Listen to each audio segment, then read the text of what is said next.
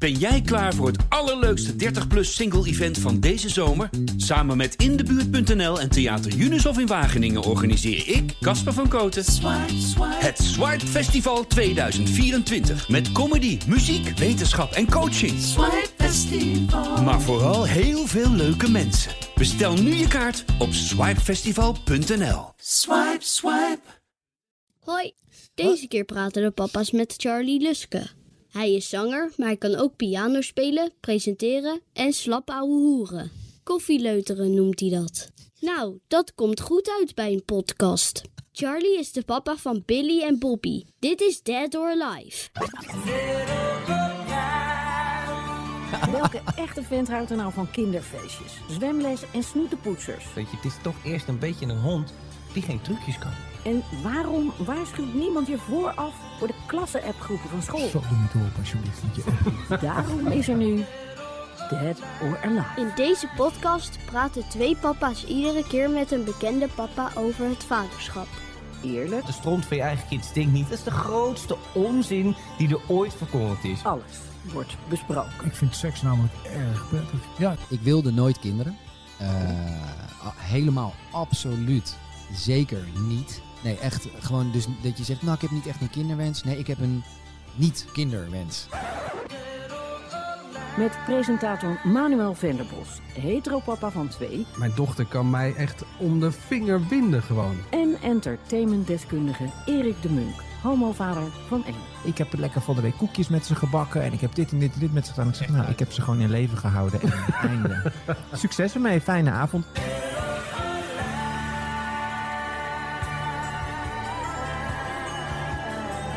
Dead or Alive.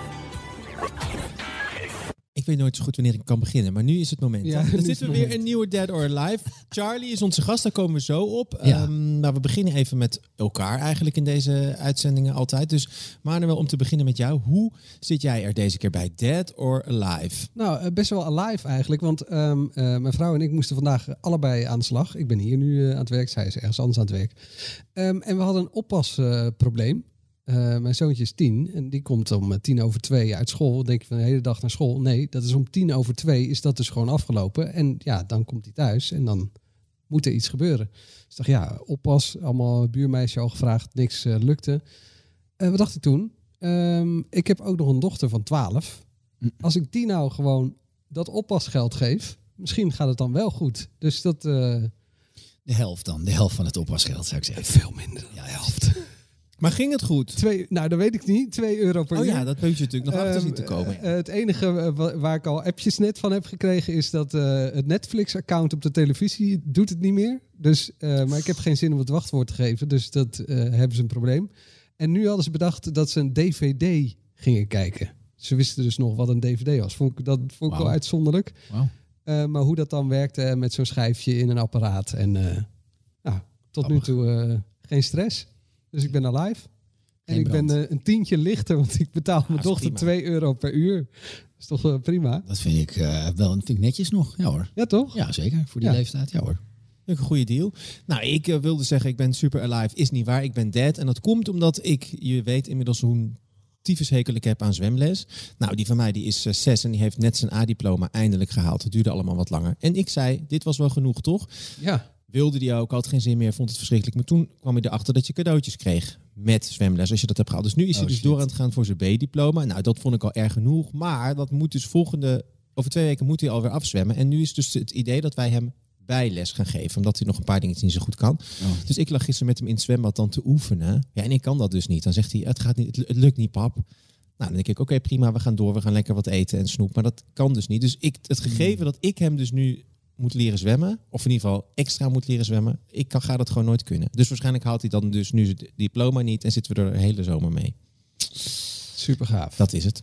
Ehm, onze gast van vandaag heet officieel Charles René Pierre. Spreekt dat zo goed uit? Nou, eigenlijk wel ja. Ja, nou, op 16-jarige leeftijd deed hij al een eh, duet met Gordon. En ja, de rest is eh, geschiedenis. Vanaf daar ging het alleen maar bergafwaarts, bedoel je? De jongensgroep eh, Velvet. hij is zanger, acteur, presentator. En als het moet, danst hij ook nog de sterren van het ijs. Niet te vergeten, een knijter goede kandidaat van The Voice. Hij reist met zijn band de hele wereld over en staat in het theater als Robbie Williams. Maar hier is hij gewoon zichzelf, Charlie Luske. Zo is het, ja. Hi. Leuk dat je er bent. Nou ja, leuk dat je me vroeg. Ja. En ehm, eh, ben je dead of eh, alive? Ik zit er een beetje tussenin.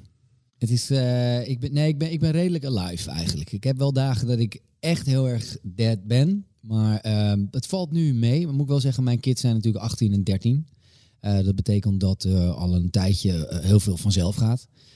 School is wel stressvol, omdat de oudste zit in examenjaar nu. En ehm, ja, dat is wel, laat ik het zo zeggen, ambitie en, en geestdrift en zo, dat staat nog niet in de top 100 van... eh, van het, is, het, is, een beetje, ja, we, we, moeten er wel behoor- behoorlijk aan trekken. En Tanja heeft eh, eigenlijk de eerste drie, vier jaar van het VWO eigenlijk nu zeg maar nog een keertje gedaan eh, voor de oudste. En uiteindelijk komt het dan nu een beetje op gang, maar nou, dat, het is moeilijk. Het, het is gewoon moeilijk. Maar, ehm, maar ik, heb, ik heb hele leuke, eh relaxte, lieve kinderen. Ze steken niks in de fik. Nooit vingers in stopcontacten. Allemaal dat soort gekkigheid. Allemaal niet. Geen drugs, drank. Al, hele verantwoordelijke kinderen. Alleen ja, wel ehm, eh, behoorlijk mondig. En eh, ja, dat is soms vergt dat veel geduld. En vraag is wat mijn allerbeste eigenschap is.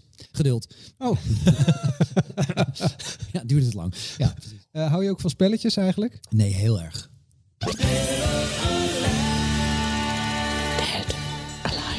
Goed ingezongen wel, Manuel. Heb je dat? Ja, Ja, Dilemma-spel. Dead. Alive. Dead. Alive. Nou, we beginnen dus elke week met het Dead or Alive dilemma spel. Het spreekt eigenlijk redelijk voor zich. We geven je een paar steekwoorden. Daar mag je dus heel makkelijk antwoord op geven. Dead or Alive. Alleen dat. En dan mag je daarna daar nog op Uitleggen. terugkomen. Dus iets wat je echt verschrikkelijk vindt. Dead, fantastisch, Alive. Dat is het eigenlijk. Nou, Duidelijk? eh, dat, ik denk dat het gaat lukken. Nou, start de klok. Luiers verschonen. Alive. De avondvierdaagse. Alive. Klasse-appgroepen op school. Dead. dat kwam snel, hè? Ja, dat is, snel. dat is niet mijn ding. Ja. Nee. Zaterdagochtenden bij de voetbal. Nooit gehad. Allebei geen voetbal. Totaal geen voetbal. Ik, ja, ik, een halfjaartje. En toen had, had, hadden we het gezien dat, dat het niet ging worden. Dus, eh, Wat jou betreft. maar ik voetbal ook, dus alive. Ja. Ja. En, maar überhaupt sport met kinderen? Eh, ze hebben kung fu gedaan en dat was af en toe brengen, halen, eh, soms erbij zijn, soms een examen kijken en dan denken, jezus, wat zijn al die kinderen ongelooflijk slecht. Er zit geen Bruce Lee bij, bij, alleen maar broccoli. En het was, het, nee, dus, eh, dus, maar sport vind ik heel erg leuk in spel, dus eh, ja. Dan is de volgende vast eh, wat voor jou. Kinderverjaardagen. Dead. Op vakantie met je kinderen. Alive. Avondeten. Alive. Vroeger knutselen en tekenen. Dead. Tractaties maken. Dead. En de laatste spelletjes. Alive. Maar mijn kids vinden spelletjes niet zo heel erg leuk. Dus wij moeten ze dwingen om Monopoly. En, nou nee, de jongste vindt Monopoly wel leuk. Want die heeft de eerste drie keer dat we het speelden van me gewonnen.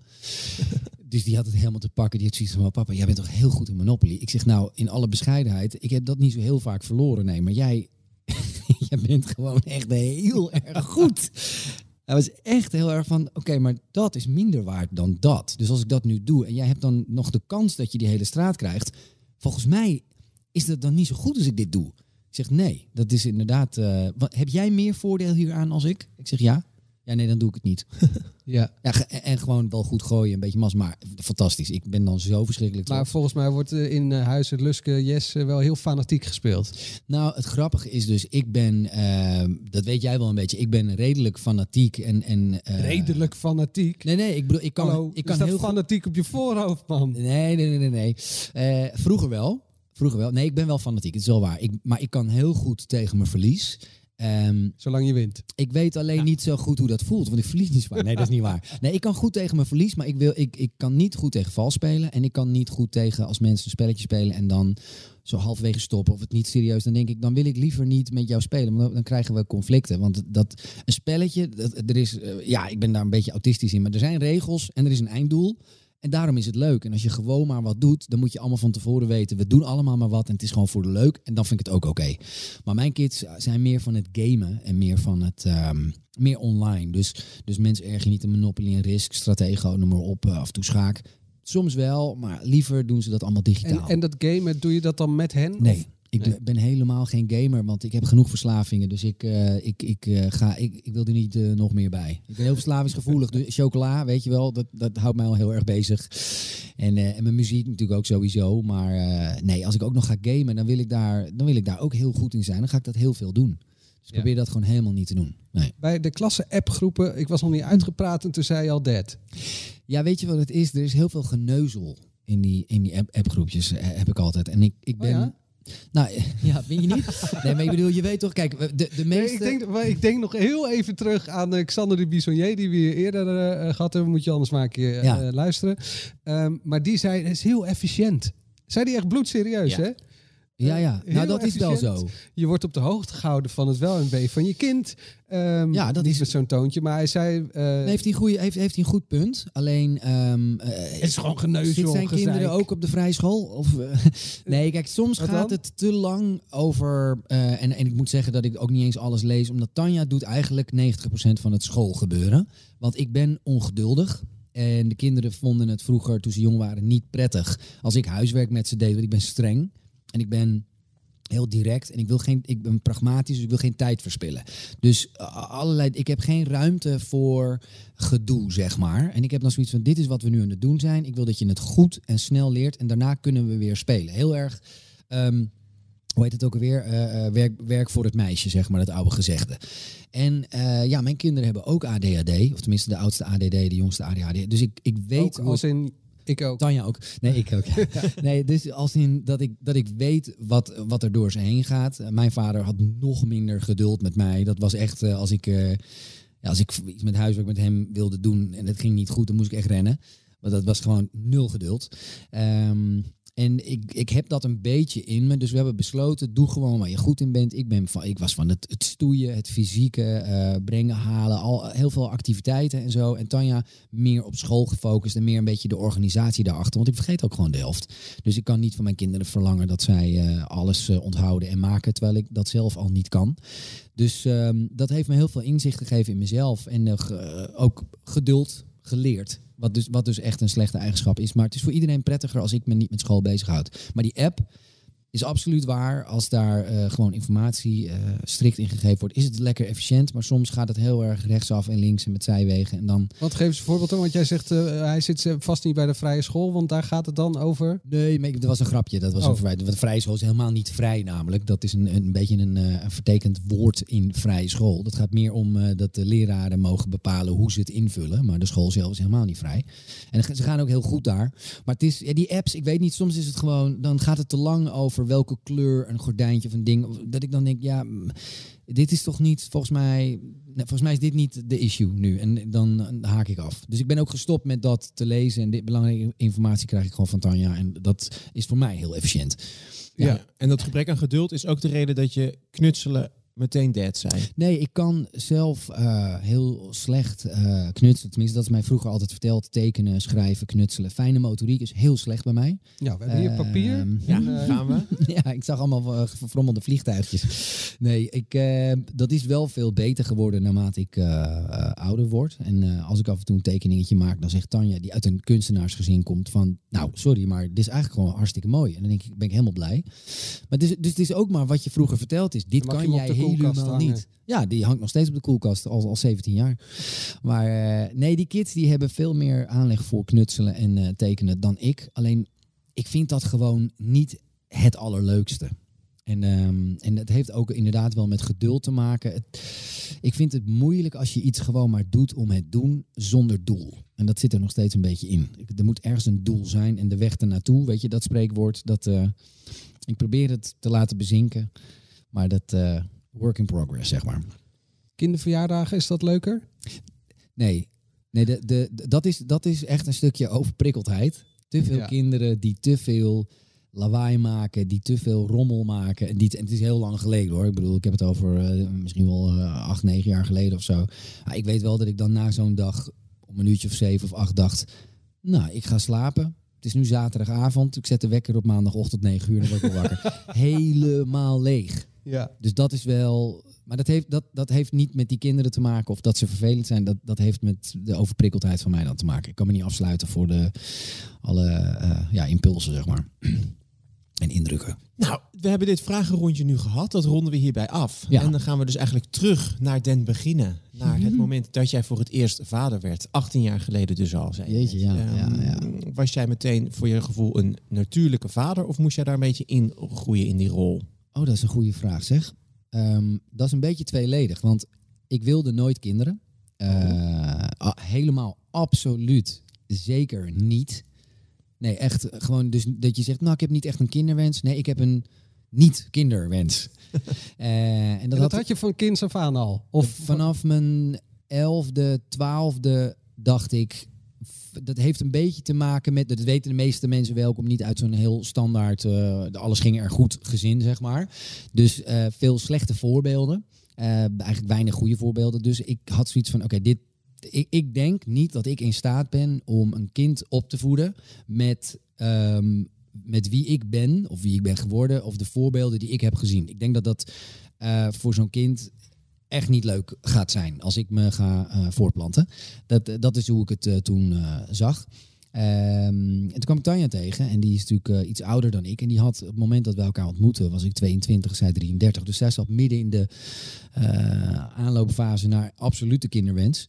En na een jaar, anderhalf jaar van aan. Jemig, maar is het voor jou dan dubbel heftig, denk ik.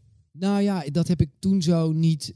Dat heb ik toen zo niet ervaren. Nu, twintig jaar later, zijn er heel veel dingen die eh, in, retro, eh, eh, retrospect, zeg maar, dat ik denk, holy shit, daar ben ik wel echt als een gek gewoon overheen gestapt en totaal gewoon ingestort met een soort van jeugdige overmoed en dat het goed is gegaan is echt een godswonder. Dat is in heel veel gevallen is dat, is dat zo. Maar soms denk ik nu dan moet je dingen ook maar gewoon dan doen in een leap of faith en, en, en niet alles berekenen. Dus dat is ook weer een les die ik heb geleerd. Dat ik altijd alles wil berekenen en weten van tevoren. Maar uiteindelijk is dat goed gekomen. Alleen, ehm, ik heb toen tegen Tanja gezegd, oké, ik wil dat niet. En eh, zij zegt, ja, maar ik wil het echt absoluut wel. Dus dan moet jij kiezen. Eh, wil je met mij zijn? Wil je er nog over nadenken? En wat zijn de redenen dat je het niet wil? En eh, dus toen moest ik dat meteen aan haar vertellen. eh, na een jaar samen de, vrij heftige eh, dingen omtrent mijn jeugd. En dus dat was voor haar wel zoiets van oké. dan oké, oké. Dus zij moest ook denken: wil ik met zo'n man dan inderdaad kinderen? Want hoe, hoe gaat dat dan lopen? Alleen ik zag vanuit haar gezin en hoe zij in het leven stond, dacht ik: oké, dus stel dat het niet goed komt met ons als partners, dan is zij zo een fantastisch mens en ook waarschijnlijk qua zorgzaamheid als moeder, dat zij dat gewoon fixt in haar eentje. En dan ik bedoel ik betaal en ik doe, ik doe wat ik moet doen. Maar jij, jij, zij zou dan verantwoordelijk zijn voor de opvoeding en dat komt helemaal goed. Dat was toen mijn overtuiging. Dus ik Heb dacht, je dat ook uitgesproken? ja, ja. Ik heb, ik, heb, ik heb toen wij dus kinderen kregen, ehm, heb ik gezegd, oké, eh, je weet voor een groot gedeelte hè, wa- waarom ik dit zo zie, maar ik wil eigenlijk niet jou kwijt. En ik denk ehm, dat ik niet per se een hekel heb aan kinderen, helemaal niet. Ik ben echt dol op kinderen. Ik wil de hele wereld adopteren. Als ik een zielig kindje zie, ergens op tv of waar dan ook, dan moet ik huilen. Heel snel. Ik ben, ik ben meteen emotioneel en ik wil voor iedereen zorgen die het eh, slecht heeft. Eigenlijk ook eh, volwassenen nog, maar met name kinderen. Ehm, dus toen zei ik tegen Tanja van, "I- i- jij mag mij te alle tijden overrulen. Als ik uit de bocht vlieg of als ik iets doe wat dysfunctional is, wat, wat gewoon niet, ja, wat voor de kinderen schadelijk is, dan ehm, ja, overrule mij. Jij, jij hebt dus de eindbeslissing. En soms is dat heel heftig voor je ego, want soms ja, word je gewoon natuurlijk, ja, dan word je overruled waar de kinderen bij zijn, maar wel voor het welzijn van de kinderen. Dus daar heb ik wel wat, eh, wat drolletjes moeten doorslikken. Als in, ehm, ja, je krijgt nu niet wat je wil. We gaan niet doen wat jij denkt dat goed is. Want dat komt waarschijnlijk uit een ongezonde plek. Dus het is waarschijnlijk helemaal niet goed. Dus het is heel veel continu ontwikkelen, nadenken. Maar wel alles voor het welzijn van de kinderen. En dat is nog steeds niet helemaal gelukt. Ik weet niet of je dat wil vertellen, maar eh, eh, ik, ik weet die achtergrond niet. Je er iets over kan zeggen. Nou, nee, nou ja, laten we zo zeggen. Kijk, als je een hele onveilige situatie in meerdere opzichten. Dus gewoon geen basisveiligheid, geen basisvertrouwen, geen eh, nou ja, pesten op school daar nog bijgenomen, maar niet thuis daarmee durven eh, aankomen. Ehm, redelijk macho vader. En ik was zelf heel, ehm, eh, ja, hoe zeg je dat? Eigenlijk hypersensitief, heel gevoelig. Dus voor mij was een, eh, nee, nee, niet doen, was genoeg geweest om te schrikken. en te denken, oh shit, ik heb iets fout gedaan. In plaats van run for your life. Weet je wel, dat, dat was echt niet nodig. Ja. Dus dat is, ehm, eh, ja, dat, dat- wilde ik natuurlijk niet bij mijn kinderen ook overbrengen. Want dat is, ja, ik vind gewoon dat dat niet eh hoort. Ik vind dat kinderen veilig eh, moeten zijn. En ik wist niet zeker of ik ze dat zou kunnen geven. Dus daarvoor heb ik gezegd, nou, ik, Tanja kan het ze zeker geven. Ehm, dus mm, heeft zij de, de eindbeslissing daarin. Voel je dat dan ook nog eh, als je dan dus bijvoorbeeld ongeduldig bent op het gebied van huiswerk of zo? Ja, ik, ja in kijk, in het begin, ik was Snap je 24 wat ik bedoel? Ja, ja, ja. Ik was 24 toen ik de eerste kreeg. En eh, die, die eerste heeft een andere ervaring eh, dan de tweede qua heftigheid van mij en streng zijn. Dat is heel snel afgelopen. Ja, 24, eh, je bent echt letterlijk net uit de puberteit. En, en, en ik had nog heel veel te leren. Dus er zijn nog best wel wat dingetjes misgegaan qua, qua druk. Zoals de oudste dat dan ervaart. Je hebt echt wel in mijn vroege jeugd soms te veel druk op mij gezet. En, en mijn energie vinden mijn kinderen, maar ook andere mensen die, eh, dat hoor ik dan nu ook van vrienden, ook al van vroeger, die zeggen jij. Je je ziet er niet uit of zo alsof je een, moordenaar bent of zoiets. Of zijn van de Joegoslavische mafioos.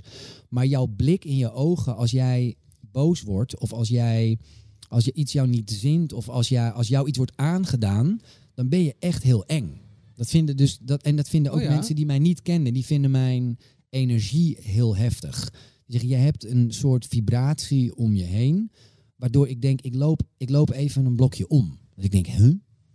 Eh, Dat, en voor Maar mij was is iets dat totaal anders dan die gevoelige, zachte jongen. ja, maar, maar als je gevoelig en zacht bent en daar wordt, eh, nou je kan zeggen daar wordt misbruik van gemaakt, maar je kan ook zeggen dat Daar wordt overheen dat, be- dat, bes- dat beschermt jou niet. Kijk, als jij de wereld zo eh, met open armen ontvangt, dan heb je geen schild.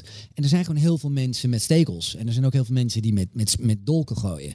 Dus hoeveel kan jij hebben voordat jij echt geraakt wordt? En als je dan als kind al heel veel geraakt bent, dus je hebt eigenlijk geen, er is geen laagje meer, er is geen eelt, dan moet jij heel veel schilden om je heen hebben wil jij eh, kunnen functioneren in de wereld zoals wij die nu hebben. En als jij als kind eh, nooit geraakt wordt en dat schild nooit nodig hebt gehad, heb je een natuurlijk laagje eelt. En niet dat harde korrelige waardoor jij eh, niet fijn bent in de omgang, maar gewoon, weet je, spreekwoordelijk. Dat je denkt, nou kom maar, oh jeetje, jij doet zo lelijk tegen mij, dan is er waarschijnlijk iets met jou aan de hand. En dat je dan de ruimte hebt om die ander te gaan helpen. Ja, dat eh, ben ik nu pas allemaal aan het leren. Dat ik, dat ik lelijk gedrag van mensen, hè, zoals bijvoorbeeld trollen op internet, dat je dan denkt, oh shit, dit is echt, die zit in zijn eentje in een kamertje waarschijnlijk, geen baan, misschien wel ergens een handicap of een ding. Het is een heel ongelukkig persoon. En wat diegene nu allemaal schrijft over mij of over mijn vrouw, dat gaat helemaal niet over mij of over mijn vrouw. Wat een, en dan stuur ik hartjes en dan zeg ik, yo, ja, weet je, ik weet niet of je een kut dag hebt of een kut leven, maar ik wens je gewoon het beste. En het lukt me nog steeds niet altijd. Soms wil ik ook naar iemand toe rijden en gewoon kijken in hoeveel stukjes die kan. Weet je wel? Ja, dat, dat is dus een onderdeel van, eh, Ja. ja. van hoe ik dan eh, ben geworden. En dat Eh, probeer ik wel bij mijn kinderen een beetje anders te doen, ja. Nou, met die wijsheid is het misschien wel handig eh, dat je misschien eh, nog even strooit met een tip. Dead or Alive. De waarom hebben ze mij dat nooit verteld tip voor aanstaande vaders. Alive. Jeetje, ja, ja, dat is wel een goeie. Ja, dat, een tip. Nou, het is een beetje in het verlengde van waar we het net over hadden, denk ik wel. Ehm, ik denk dat het heel erg verstandig is om voordat je begint aan kinderen, dat je eerst kijkt met je partner, wat zijn allemaal de overeenkomsten en de verschillen? Zijn die overkomelijk of niet? Maar dat je vooral kijkt naar jezelf. Ben je, heb je je shit opgeruimd? Ben, ben jij, gaat, gaat, gaat dit kind een toevoeging zijn in de overvolle wereld die er al is? Of ben je gewoon egoïstisch van ik wil me voortplanten, is het ego? Voegt het iets toe en ga jij als mens iets toevoegen aan het leven van dat kind als vader? Of ben jij, komt er weer een nieuw probleem in de wereld met iemand die weer de issues heeft die jij ook hebt en die je niet hebt opgeruimd? Dus ik vind dat je het verplicht bent aan, eh, aan jezelf, aan je kind en in bredere zin aan je omgeving en de wereld om een gezond mens op de wereld te zetten met, met een gezonde eh, opvoeding. En ehm, dat moet jij kunnen bieden. Eh, dus ja, ik denk dat ik zelf op het randje zit van wel niet. En ik denk dankzij Tanja dat, dat ik aan de goede kant terecht ben gekomen als gezin. Maar ik had dat zelf in mijn eentje zeker niet gedaan. Nee, ik had zeker niet eh, in mijn eentje eh, eh, een kinderwens gehad. Ja. Maar ik vind het wel goed dat je dat zegt, want ik herken eigenlijk alles wat je zegt. Alleen ik was 31 toen ik vader werd. En toen kwam ik er pas achter, oeh, ik heb eigenlijk heel veel shit van vroeger liggen die nog niet opgeruimd is. Dus dat heb ik- Ah. ben ik nu aan het doen. Dus hoe was je dan op je 24ste al toch wel zo wijs dat je dat dan al wist van jezelf? Nou, ik was, daar, ik, ik was op mijn elfde of op mijn twaalfde al daarmee bezig. Ik was altijd al bezig met... eh, nou, eh, kijk, ik, ik denk dat ik als kind best wel een beetje voorliep cognitief. Of tenminste, ik weet dat. Het klinkt stom over jezelf te zeggen, maar ik was vrij vroeger leerling. En dan nog wa- was ik een beetje voor. En op mijn tweede ken ik het alfabet bijvoorbeeld. Kon niet met zand spelen, dat vond ik vies onder mijn nagels. Maar ik wist wel alle cijfers en getallen en, en, en letters. En, dus een beetje anders, zeg maar, dan andere kinderen. Maar ik ben wel ook altijd bezig geweest met...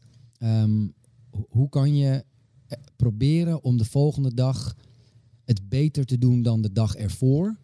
En, en loslaten dat het perfect moet zijn. Want ik ben perfectionistisch, maar dat, dat gaat niet. Het gaat erom dat je, het, dat je het net even beter doet dan daarvoor. En ook als dat niet lukt, niet jezelf eh, op de kop zitten, zeg maar. Maar ik was gewoon altijd bezig met om me heen kijken. En oh, dit klopt niet. En ook bij mijn ouders, dat ik dacht, ja jongens, waar, jullie moeten echt scheiden. Dit is echt niet, dit, dit is voor niemand leuk. Op mijn twaalfde al. En toen zei ik dat ook al. Ik zei, van, waarom gaan jullie niet gewoon uit elkaar? Want dat lijkt me echt veel beter. Ja, dat was natuurlijk ook gelijk wel oorlog. Eh, want dat kun je als kind van 12 natuurlijk niet zeggen. Weet je, waar bemoei je mee, hou je grote bek, dat soort dingen. Dat is natuurlijk ook heel raar als een kind dat tegen zijn ouders zegt. Achter, ja, zeven jaar later was het dan zover. Maar, ehm, maar ik was daar altijd al mee bezig. Met, met, met ehm, vooruitkijken. En, eh, en, en proberen ehm, eh, het beter te krijgen of het beter te doen. En ik da- dacht ook altijd, ik hoor helemaal niet in dit gezin. Volgens mij ben ik geadopteerd. Dat heb ik ook heel vaak gedacht. Maar echt letterlijk dat ik dacht, ik weet het niet. Maar dit is toch... Het is dat ik op mijn ouders lijk, fysiek, dat ik het kan zien in sommige opzichten. Maar anders zou ik echt serieus denken, ik, ja, dit is gewoon echt niet mijn, bloed, mijn bloedgroep. Gewoon. Dat kan niet. Dus dat is wel... eh, En dan ben je natuurlijk ook heel erg ontheemd en zo. Dus dat is wel een, eh, een gek gevoel. Maar, dus ik was er heel vroeg al mee bezig. Dus ja, dat is een continue eh, ontwikkeling is dat, hè? Even Ja. voor het achtergrondgeluid is hier buiten een of andere Oh ja. Vrachtwagen bezig met eh, iets eh, in. Het ruikt ook lekker dit. Nou, Volgens mij is het een put. Of heb jij een boertje gelaten, Manuel? ik, ik zeg niks anders. Ehm, ben je eigenlijk een babypapa? Je zei wel, bij luiers verschonen had Ja, je het over ja. dat je dat eh, geen probleem Ja, vond. ik weet dat. Ik weet van heel veel mannen dat ze zeggen: sorry, maar als het nog niet praten, nog niet kan communiceren, dan kan ik er nog niet zoveel mee. Ja. Ik, ik snap het. Ik snap waar het vandaan komt. Dat is dat, dat pragmatische deel van mij. Maar een, een, zo'n babytje, zo'n blanco eh, wezen dat eigenlijk alleen maar jou eh, nodig heeft om te overleven en, en waar je voor kan zorgen en knuffelen en eh, dat, dat soort onvoorwaardelijke liefde of zo. Ehm, ik, ja, ik vind dat ik zou echt elke twee, drie maanden gewoon een nieuwe baby willen. En, en, en Oh ja? met Tanja ook. Wij, wij hebben heel vaak nog. eh, ik denk dat, dat dat leeftijd op een gegeven moment de grens was om te zeggen: nou ja, dit is dan dit is de, de, de tweede is de laatste. Er zit 4,5 jaar tussen. Toen was eh, Tanja 42, geloof ik. 41, 42 toen ze eh, Bobby kreeg. Ja, dat is dan wel op het randje van op een gegeven moment moet je veel testen om, om te checken van kan het, lukt het en, nou ja, en gedoe. Ze hebben gewoon gezegd twee is ook wel genoeg. Maar als het mij ligt, ik zou wel honderd kinderen willen adopteren, babytjes. En, en, en voor zorgen en, en zorgen dat die, eh, dat die een leuk leven hebben. En natuurlijk luiers, vroeg opstaan.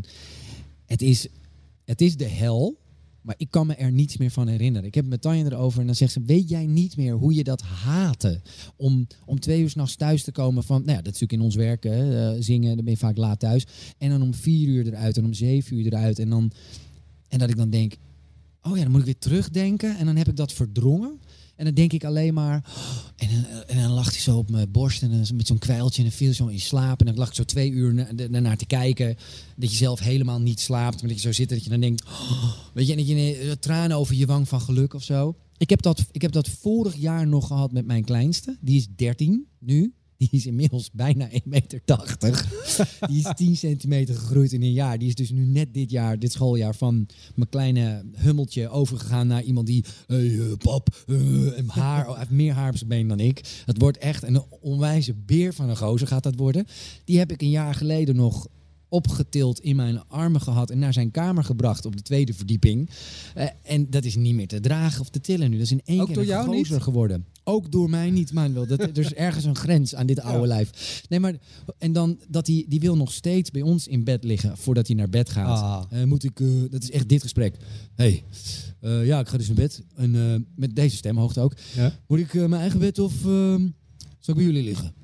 Nou, eh, Bob, eh, wat mij betreft eh, bij ons. En dan kom ik zo meteen nog even bij je liggen. En jij, wat wil jij? Nou, wat jullie willen. Ik zeg, nee, jij wilt toch ook wel bij ons? Nou, is goed. Weet je dat? Maar hij wil, anders vraagt hij het niet. Maar dan weet je stoer doen. En dan gaat hij daar liggen en dan kom ik erbij liggen. En dan denk ik, ja, wij schelen dus nu nog maar 7 centimeter. En dat is mijn kleine kuikentje is dat. En dan ligt hij daar en dan doe ik toch even die arm eronder. En dan komt hij toch nog eventjes op mijn borst liggen. En dan, en dan voel ik toch dat hij een soort van zo lekker naar me toe draaien. En dan ligt hij zo. En dan, en dan komen er verhaaltjes van, papa, ehm, is, is Nederland nog steeds het beste voetbalteam? Ik, moet ik keihard lachen. Het gaat nu over het EK. Ik zeg, wanneer heb jij voor het laatst voetbal gekeken? Ja, ja, dat zeggen ze op school. Dat Nederland eigenlijk... Ik zeg, nee, Nederlanders zijn heel chauvinistisch. Maar hebben het heel vaak bij het verkeerde eind. En dat, dat soort gesprekken. En, en, over de wereld, het heelal. En op een gegeven moment is het een uur later. En dan komt Tanja naar boven. En dan zegt ze, god, zijn jullie nou nog niet? Ik zeg, ja, hij is net weer wakker geworden. Hij sliep al. en dat is dan... Weet je, maar dat is voor mij... En dan word je overruled. Nou ja, dan word ik over en terecht. Nee, maar ik heb de- wat ik wilde zeggen is, want ik, ik dwaal wel helemaal af. Ik Ja. heb dan echt, als ik dan naar hem kijk en hij valt in slaap, heb ik nog steeds gehad dat er dan een traan over me, over mijn wangen rolt. Dat ik dat niet merk. Maar dat ik, dat ik op een of andere manier ontroerd ben door hoeveel liefde je kan voelen voor een, voor een mens. En, voor dat hij, dan, en ook hoe groot hij ook wordt, en dat vindt hij heel belangrijk dat hij heel groot wordt, eh, dat, dat, dat dit toch mijn kleine eh, mannetje blijft. En dat is gewoon, er is niets te vergelijken met, met dat gevoel. Nee, dus, ik, dus baby's, ja, daar begint dat al. Maar het, het stopt niet of zo bij mij. Nee, dat is een eh, eindeloos eh, eh, eh, vat vol liefde of zo, denk ik. Ja. Nou, dat is goede hoop voor onze zoons. Ik heb eentje van tien, jij eentje van zes. Dus dat kan voorlopig, zou dat nog kunnen. Dat Ja, in bed. En, Je moet het gewoon, het ding is ook, je moet het, je moet het blijven doen. Eigenlijk moet je gewoon, je moet het blijven doen, elke dag. En, en als je te lang misschien dat niet doet. Het, het ligt ook aan het kind hoor. De, de oudste is veel eerder gestopt daarmee. Wilde helemaal niet meer bij ons. En de jongste is ook van kriebelen. Mama, kun je even op mijn rug kriebelen? Oh, We moeten gewoon op zijn rug kriebelen als we in slaap vallen. En dan, of je dit, dat, en knuffeltjes. Komt hij me zomaar een knuffel geven. Ik hou van je papa. De jongste doet dat al zes, zeven jaar niet meer. Die wil ook niet. Die knuffelen is ook een soort van. Dan voel je dat lijf een beetje iets doen van. Nou, dit is, vind ik niet zo prettig. Of misschien is het alleen maar mij. Maar eh, nee, de jongste is daar. Dus het kind is ook het kind. Dus sommige kinderen zijn ook anders. Ja. Maar ik ben heel blij dat in ieder geval één van de twee dat heel erg heeft. Ja. Maar je hebt twee zoons. Eh, Ja. Ben je dan ook een, een jongenspapa? Eh, Ja, je weet natuurlijk niet hoe het is om een dochter te hebben, maar... Ik denk dat ik van origine wel een jongens... Ja, ik ben wel een jongenspapa. Ja, want ik wilde ook jongens. Ja? Ja, ik wilde heel duidelijk... Omdat ik... eh, maar dat is ook iets van vroeger. Dat ik vrouwen gewoon minder goed begreep dan mannen. Man is wat ik ken. Ik dacht, ik ben een, ik ben een voetballer. Ik ben een fitness. eh, duizend verschillende sporten, spelletjes. Ehm, redelijk militaristisch in sommige opzichten als het gaat om opvoeding. Dat ik denk structuur, discipline. Ik wil gewoon, je moet gewoon hard werken. En je moet gewoon een beetje hard zijn voor jezelf, want dat zijn anderen ook. Maar ja, dat is wat ik ken. Dus als ik nu heb geleerd dat, je, dat, het, dat eh, zacht zijn en kwetsbaarheid een veel grotere kracht is dan een spierbal, ehm, letterlijk. Ehm, dat heb ik heel laat pas geleerd. En ik krijg het nog steeds niet helemaal, het gaat nooit helemaal uit mijn systeem. Weet je, rood vlees en fitness is, dat, dat zit in mijn DNA. Terwijl ik denk, is het echt heel erg belangrijk? Is dat, is, ben jij minder man als jij nu niet meer naar de gym gaat? Nee, ik voel me een stuk slechter fysiek als ik het niet doe. Dus dat is nu waarom ik het doe.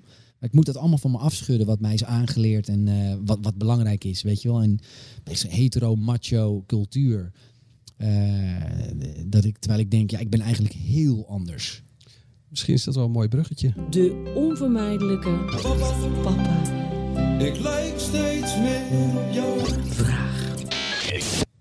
Nou ja, we hebben het er eigenlijk al uitgebreid over gehad. Maar in hoeverre ehm, merk jij nu je ouder wordt of nu je kinderen ouder worden, dat je ja, toch veel dingen van je eigen vader hebt? Ehm, Of juist heel anders? Ja, dat is. ehm, dat is wel een moeilijke vraag. Ehm, ik heb meer van hem dan me lief is, eigenlijk. Maar eh, gelukkig eh, niet zoveel dat het, ehm, dat het mijn leven zeg maar te negatief beïnvloedt.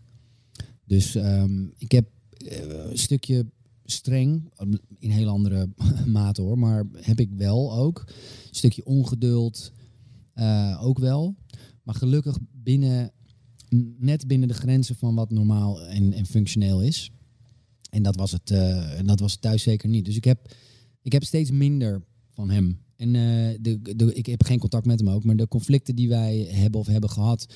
zijn deels door een stukje wat op elkaar lijkt. Ik ben ook heel erg van, eh, van, van, gerechtigheid en van me gelijk moeten halen.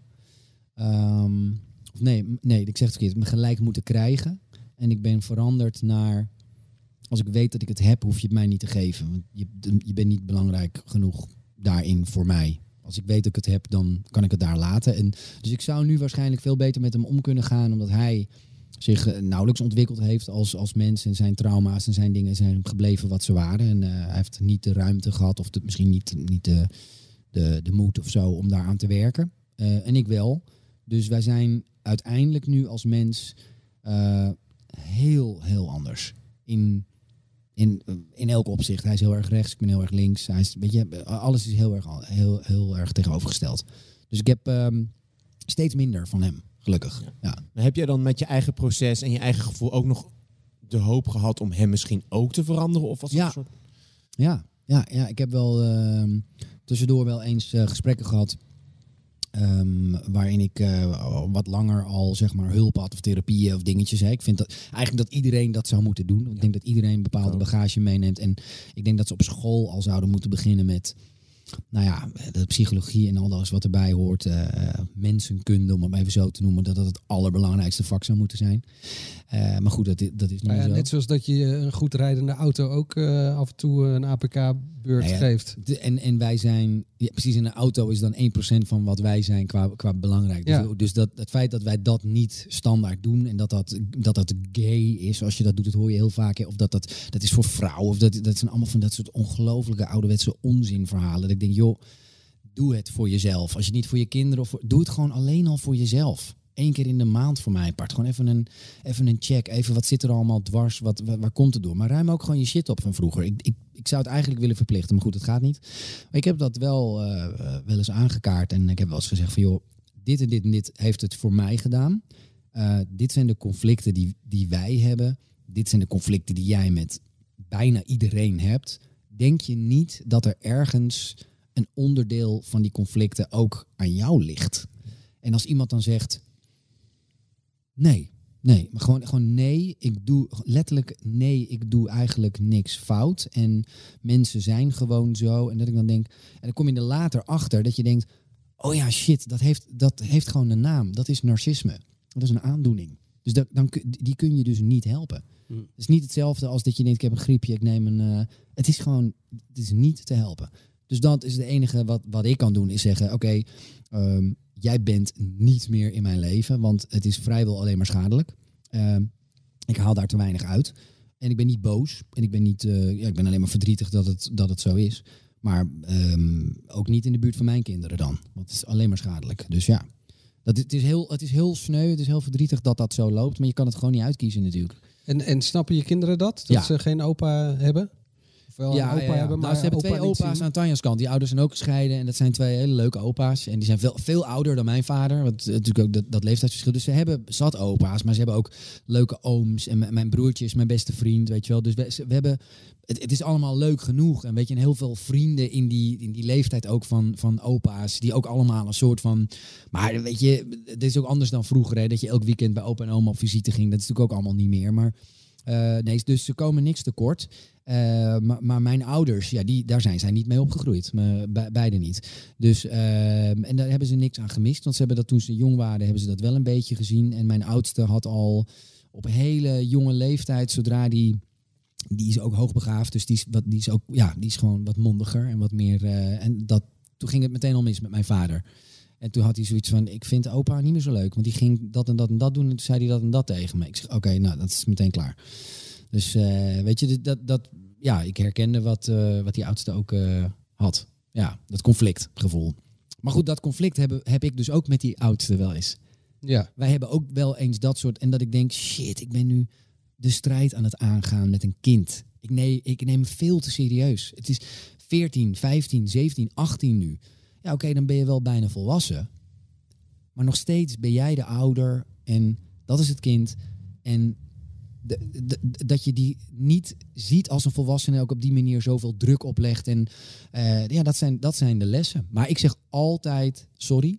Als ik ergens de mist in ben gegaan en ik neem dingen terug en ik leg uit waar het vandaan komt en dat het niet eh, aan hem ligt, maar aan mij en dat ik daaraan werk. Dus ik hoop dat dat een heel groot verschil is.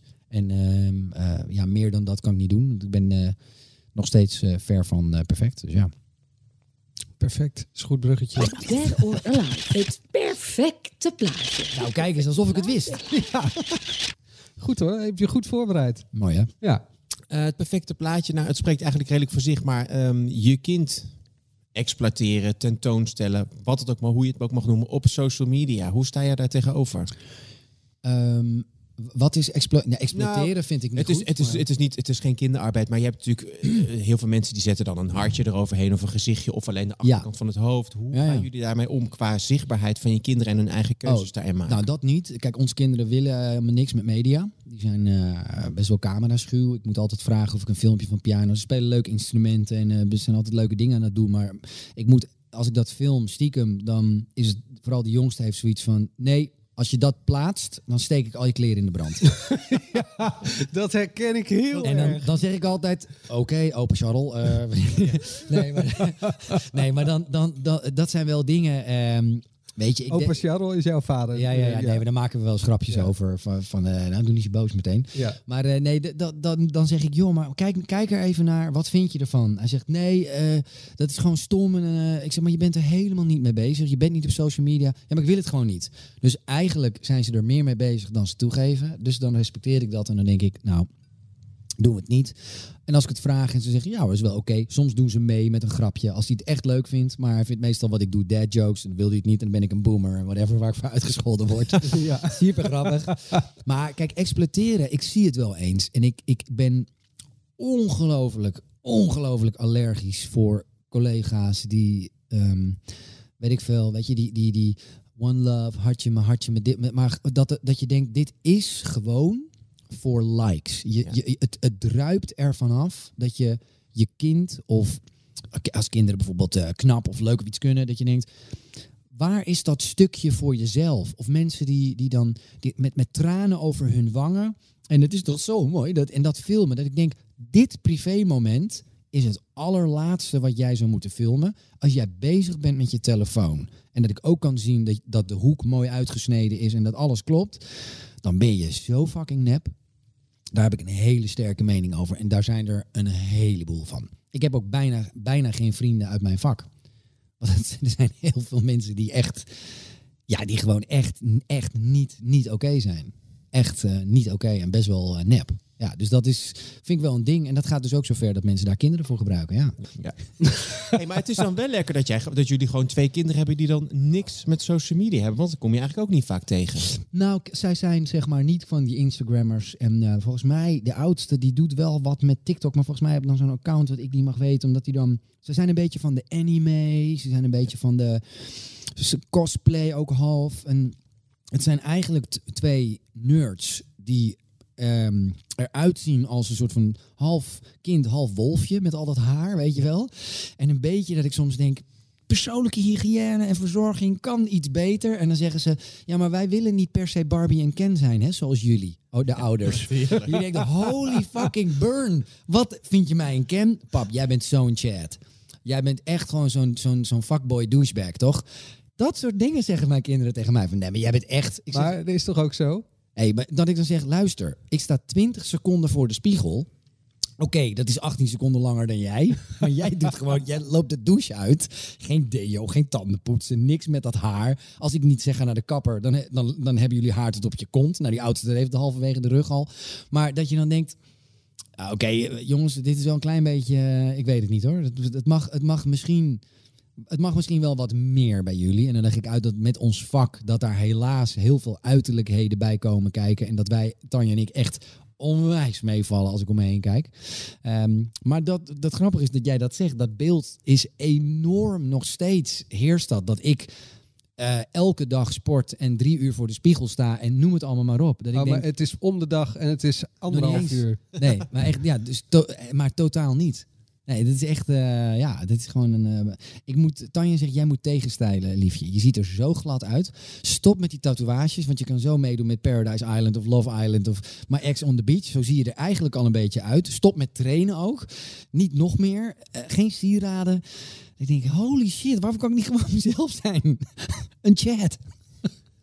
Ja, nee, dat een is... chat en een boomer. En een boomer en een chat. Maar mijn kinderen zijn ook gewoon een beetje... Ja, het zijn ook toch een beetje half nerds. Net als Tanja en ik. En wij zien er gewoon niet zo uit. En die kids doen meer hun best om er ook echt zo uit te zien. Dus ja. Dead or alive. Oeh, papa. Dead or alive. Oeh, daddy. Zo, papa, kom jij maar eens even lekker hier. Papa. Nou, Ja. wie heeft dat ingesproken? Eh Jet Sol. Oh, oké. Ken je die? Nou, van naam, niet persoonlijk. Ja, nou, heel leuk, eh, leuk mens. Ehm, en die andere is mijn zoontje trouwens. Ja. Die eh, ook eh, voorbij hoort komen. Leuk. Ehm, Niet bij dit, hè? Nee, niet bij dit. Bij dit, eh bij dat dit had ik het- door. Ja, nee, voor Sick de luisteraars dat mensen denken, huh, wat gebeurt Het andere is mijn zoontje. Oeh. Ja.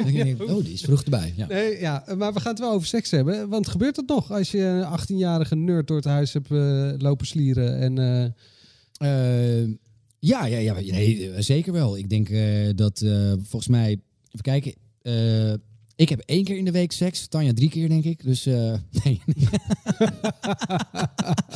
nee. Allebei onder dezelfde Nee, douche, dat of is, wisselt heel erg. Wisselt heel erg. Ehm, je, moet, je moet daar tijd voor maken. Nu dat ze ouder worden, wordt dat wel weer wat makkelijker. Maar ik denk dat dan ook wel meespeelt. Als je 20 jaar samen bent, heb je gewoon minder seks met elkaar dan dat je een jaar samen bent. Dat is gewoon zo. Dat is deels twee kinderen in huis hebben die bijna de hele dag thuis zijn, zeker in coronatijd. ja, en bij jou Eh, ligt er ook nog eentje in je bed. Nou ja, soms. Maar die, nee, die gaat uiteindelijk wel in zijn eigen bed hoor. Ja. Maar je hebt ook wel gewoon. Kijk, er zijn, eh, er zijn echt meerdere factoren die, die meespelen als het ook om, om, om seks gaat. Het is ook de leeftijd waar je in bent. Allebei. Dat is voor Tanja ook anders dan, dan voor mij. Ehm, Wat bedoel je daarmee? Behoefte, nou ja, bijvoorbeeld dingen als overgang of noem maar op, weet je wel. En behoefte in een bepaalde leeftijd heb je een andere behoefte dan op een andere leeftijd. En eh, je kinderen, je werk, stress, bijvoorbeeld deze hele coronaperiode. Ja, de ene persoon is daar gewoon meer door geraakt emotioneel dan de ander. Ehm, de ene persoon heeft meer last van bijvoorbeeld financiële onzekerheid dan de ander. En ik ben best wel dat ik dingen dat ik zo doe en dat ik kan denken, ja, ik heb gewoon zin. Oké, er is net Dat iemand je over- alles van je afschudt. ja, er is net iemand overleden. Maar ja, sorry, ik heb wel zin. Ik ben, ik ben daar heel dierlijk in. Dus als ik, ik vind mijn vrouw gewoon nog steeds een onwijs lekker wijf. Als ik haar zie op een bepaalde manier, dan kan ik zelfs als ik verdrietig, boos of wat dan ook ben, kan ik wel denken.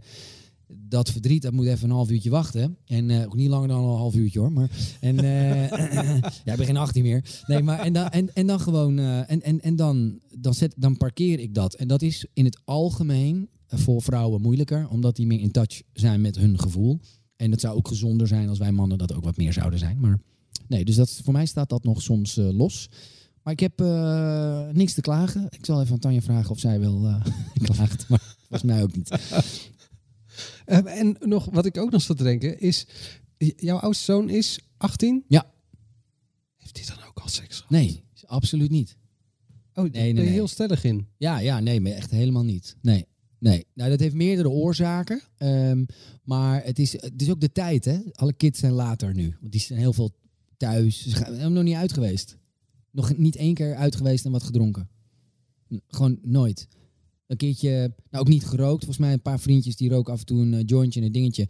Nou, van eh, ga ik eens een keertje proberen. Wij zijn echt heel erg anti-drugs. Maar ik dacht, oké, super gaaf dat er de ruimte is om tegen ons gewoon te zeggen... Ja, dat heb ik dus gedaan. Ja, wel een beetje lacherig en woozy, maar ik denk niet dat het mijn ding is. Want ja, wat haal je er nou verder uit? Het is gewoon niet zo goed voor je en je hersencellen sterven af. Dus ik vind het ook niet zo dat ik denk, ja, dat is voor mij wel eh, belangrijk. Nee, dus ik heb twee, drie keer geprobeerd met dat specifieke vriendengroepje. En ja, nee, is gewoon mijn ding niet.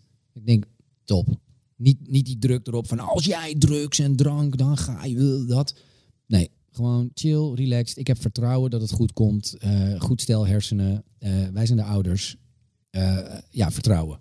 En dat komt dus helemaal goed. Die jongste, I don't know. Dat weet ik niet. Want dat, dat kan zijn dat ik die op zijn 15 of 16 misschien een keertje van het bureau moet halen. zie ik zo voor me. Maar het is een ander soort kind. Maar ja, we zien het wel. Ja.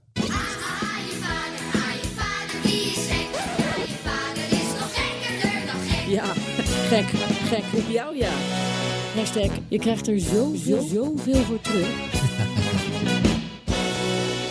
Nou, we eindigen deze podcast eigenlijk met een clichématigheid. Ehm nou ja, het is fantastisch, het ouderschap, maar er is heel veel ellende aan. Poepluiers, nou, we hebben het allemaal over gehad. Maar dan zegt iedereen altijd als conclusie, maar je krijgt er ook zoveel voor terug. Hmm. Wat zou dat dan zijn als je iets moet noemen? Nou, ehm, ik denk dat het eerste, het eerste wat in mij opkomt is wel ehm, een stukje, eh, een stukje onvoorwaardelijkheid in liefde. En ehm, ja, ik weet niet. Ik, misschien is het ook wel egoïstisch of zo om, om dat zo te zeggen. Maar ik denk dat als je bij je kinderen, als je het goed doet, eh, dingetjes kan veranderen die bij jou mis zijn gegaan. Dus dat je jezelf hield door het bij je kinderen anders te doen. Dat is een klein beetje egoïstisch, maar het is, dat krijg je er ook voor terug. Dus je, je doet iets goeds, want je, je, of je probeert het in ieder geval goed te doen met jouw kinderen. En daardoor wist je een klein stukje van je eigen geschiedenis uit. Of maak je het wat beter. Dat is iets wat ik er prettig aan vind, wat ik niet van tevoren had bedacht, dat dat zo zou zijn. Uh, maar ook wat je van die kinderen krijgt. Zelfs als ze boos zijn, merk je toch dat vrij snel daarna is het toch van... Hé papa, kan ik, uh, weet je, of zomaar dat naar je toe komen lopen, omhelzen en een knuffel geven. En dan gewoon zeggen of ik hou van jou of zoiets. Dan kan ik, ik kan daar weken op teren. Dat klinkt heel uh, zwaar, maar ik ben in dat opzicht denk ik een, soort cactus of zo. Ik heb dan aan twee druppels water, heb ik echt genoeg. Daar kan ik heel lang op, op, op, op gaan. Um, dus dat is voor mij iets wat, wat wel. Ja, je kijkt naar ze en je denkt: wauw, dat hebben wij gewoon gemaakt. En, en, en, en, soms, en soms ben je trots. En, en soms ben je wat minder trots. maar overal is het, is het wel echt. Um, ja, weet je, ik, ik zou nooit dingen zeggen als het is het mooiste wat er is. En het, want het is ook heel zwaar, er is heel veel verantwoordelijkheid. Maar dat stuk, dat, uh, ja, dat onvoorwaardelijke of zo. Als je het niet te veel verkloot, dan hebben kinderen zoveel geduld met je.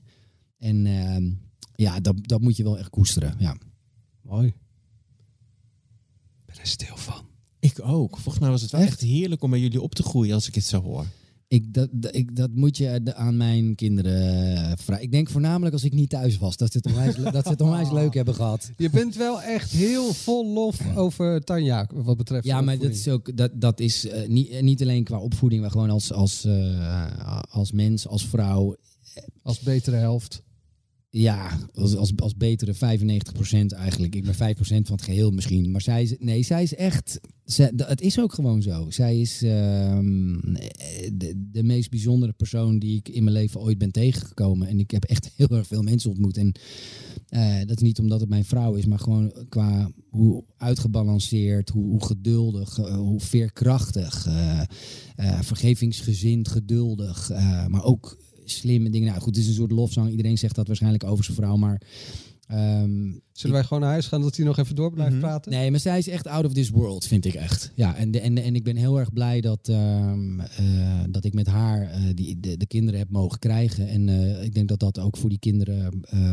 ja, ik, ik, denk dat ze later pas gaan beseffen hoe ongelooflijk veel geluk ze hebben met, met haar als moeder. Ja. Mooi. Laten we afsluiten met Onze Vader. Vouw je je handen? Oh ja, oké. Okay. Ik ben niet gelovig, maar goed. Dead alive.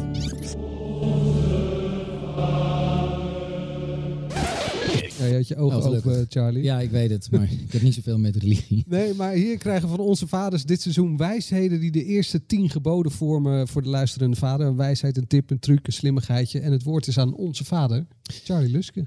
Ja, ja, dat was dan die ene zin, hè, die ik dan. Uh, dat moet op een tegeltje passen, of niet? Ja. Mm -hmm. Ja. Ja, wat zei ik nou net ook weer voordat we begonnen? Wat, wat weet je dat nog?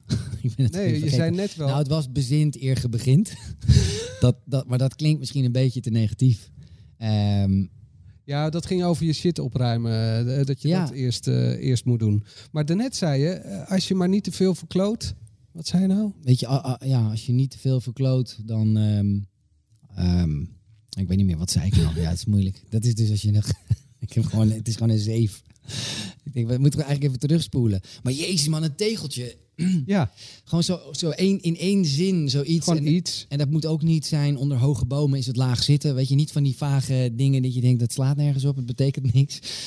Ehm, dus het moet wel ook iets, het moet wel waar zijn en niet te ver gezocht. Dus wat zou ik nou, ah, vind ik echt, dit vind ik echt heel moeilijk. Ik weet je wat stom is na dit hele gesprek. Dit, Nou. Het gaat allemaal over hoe het, hè, hoe, hoe, hoe, je stelt vragen en ik geef daar antwoord op. Maar ik vind het wel ingewikkeld om te doen alsof je weet hoe het, de- een tegeltje klinkt voor mij zo van dit moeten jullie eh, zo doen of zo, alsof ik het weet. Terwijl ik denk ik zou echt heel veel tegeltjes van andere mensen kunnen gebruiken en ik zou zelf niet zo snel iets op een tegeltje zetten om, met het idee dat ik eh, iemand iets kan Ik vertellen. weet het al, je hebt het halverwege ergens gezegd. Oké. Ik doe ook maar wat. Ja, weet ik niet of ik dat gezegd heb, maar het is. Heeft, heeft jij dat niet gezegd? Ik doe ook maar Kijk wat. nu naar Erik, maar... Nee, dat klinkt niet als. Voor, ik dacht dat dat Xander de Buissonnier was die dat zei. Nee, een tegeltje, op een tegeltje. Xander zegt, doe, ik doe ook maar wat. Dat je zoals Xander al zei. Ja, god, even, hoe lang hebben we om hier even over na te denken? We moeten eventjes gewoon goed, want... ehm, Wat moet er op het tegeltje? ik denk uiteindelijk dan toch, eh, hoe negatief het ook klinkt, maar bezint eer ge begint. En ehm, dat bedoel ik mee, zoals we net al zeiden in het gesprek, eh, ruim je shit eerst op. Ehm, voegt het echt iets toe, jouw offspring, jouw kinderen? Gaat dat, is dat alleen maar voor jou omdat jij per se kinderen wil? Om wat voor reden dan ook die jij dan hebt. Maar meestal gaat het over jezelf, dus egoïstische motieven. Of ehm, belast jij die nieuwe mensjes eigenlijk met onnodige eh, shit die jij eigenlijk had moeten opruimen? Dat, dat, dat is wat ik daarmee bedoel. Dus ehm, zorg, zorg dat er meer gelukkige mensen geboren worden op de wereld. En niet eh, mensen die, eh, ja, die, die meer bijdragen aan de ellende die er is.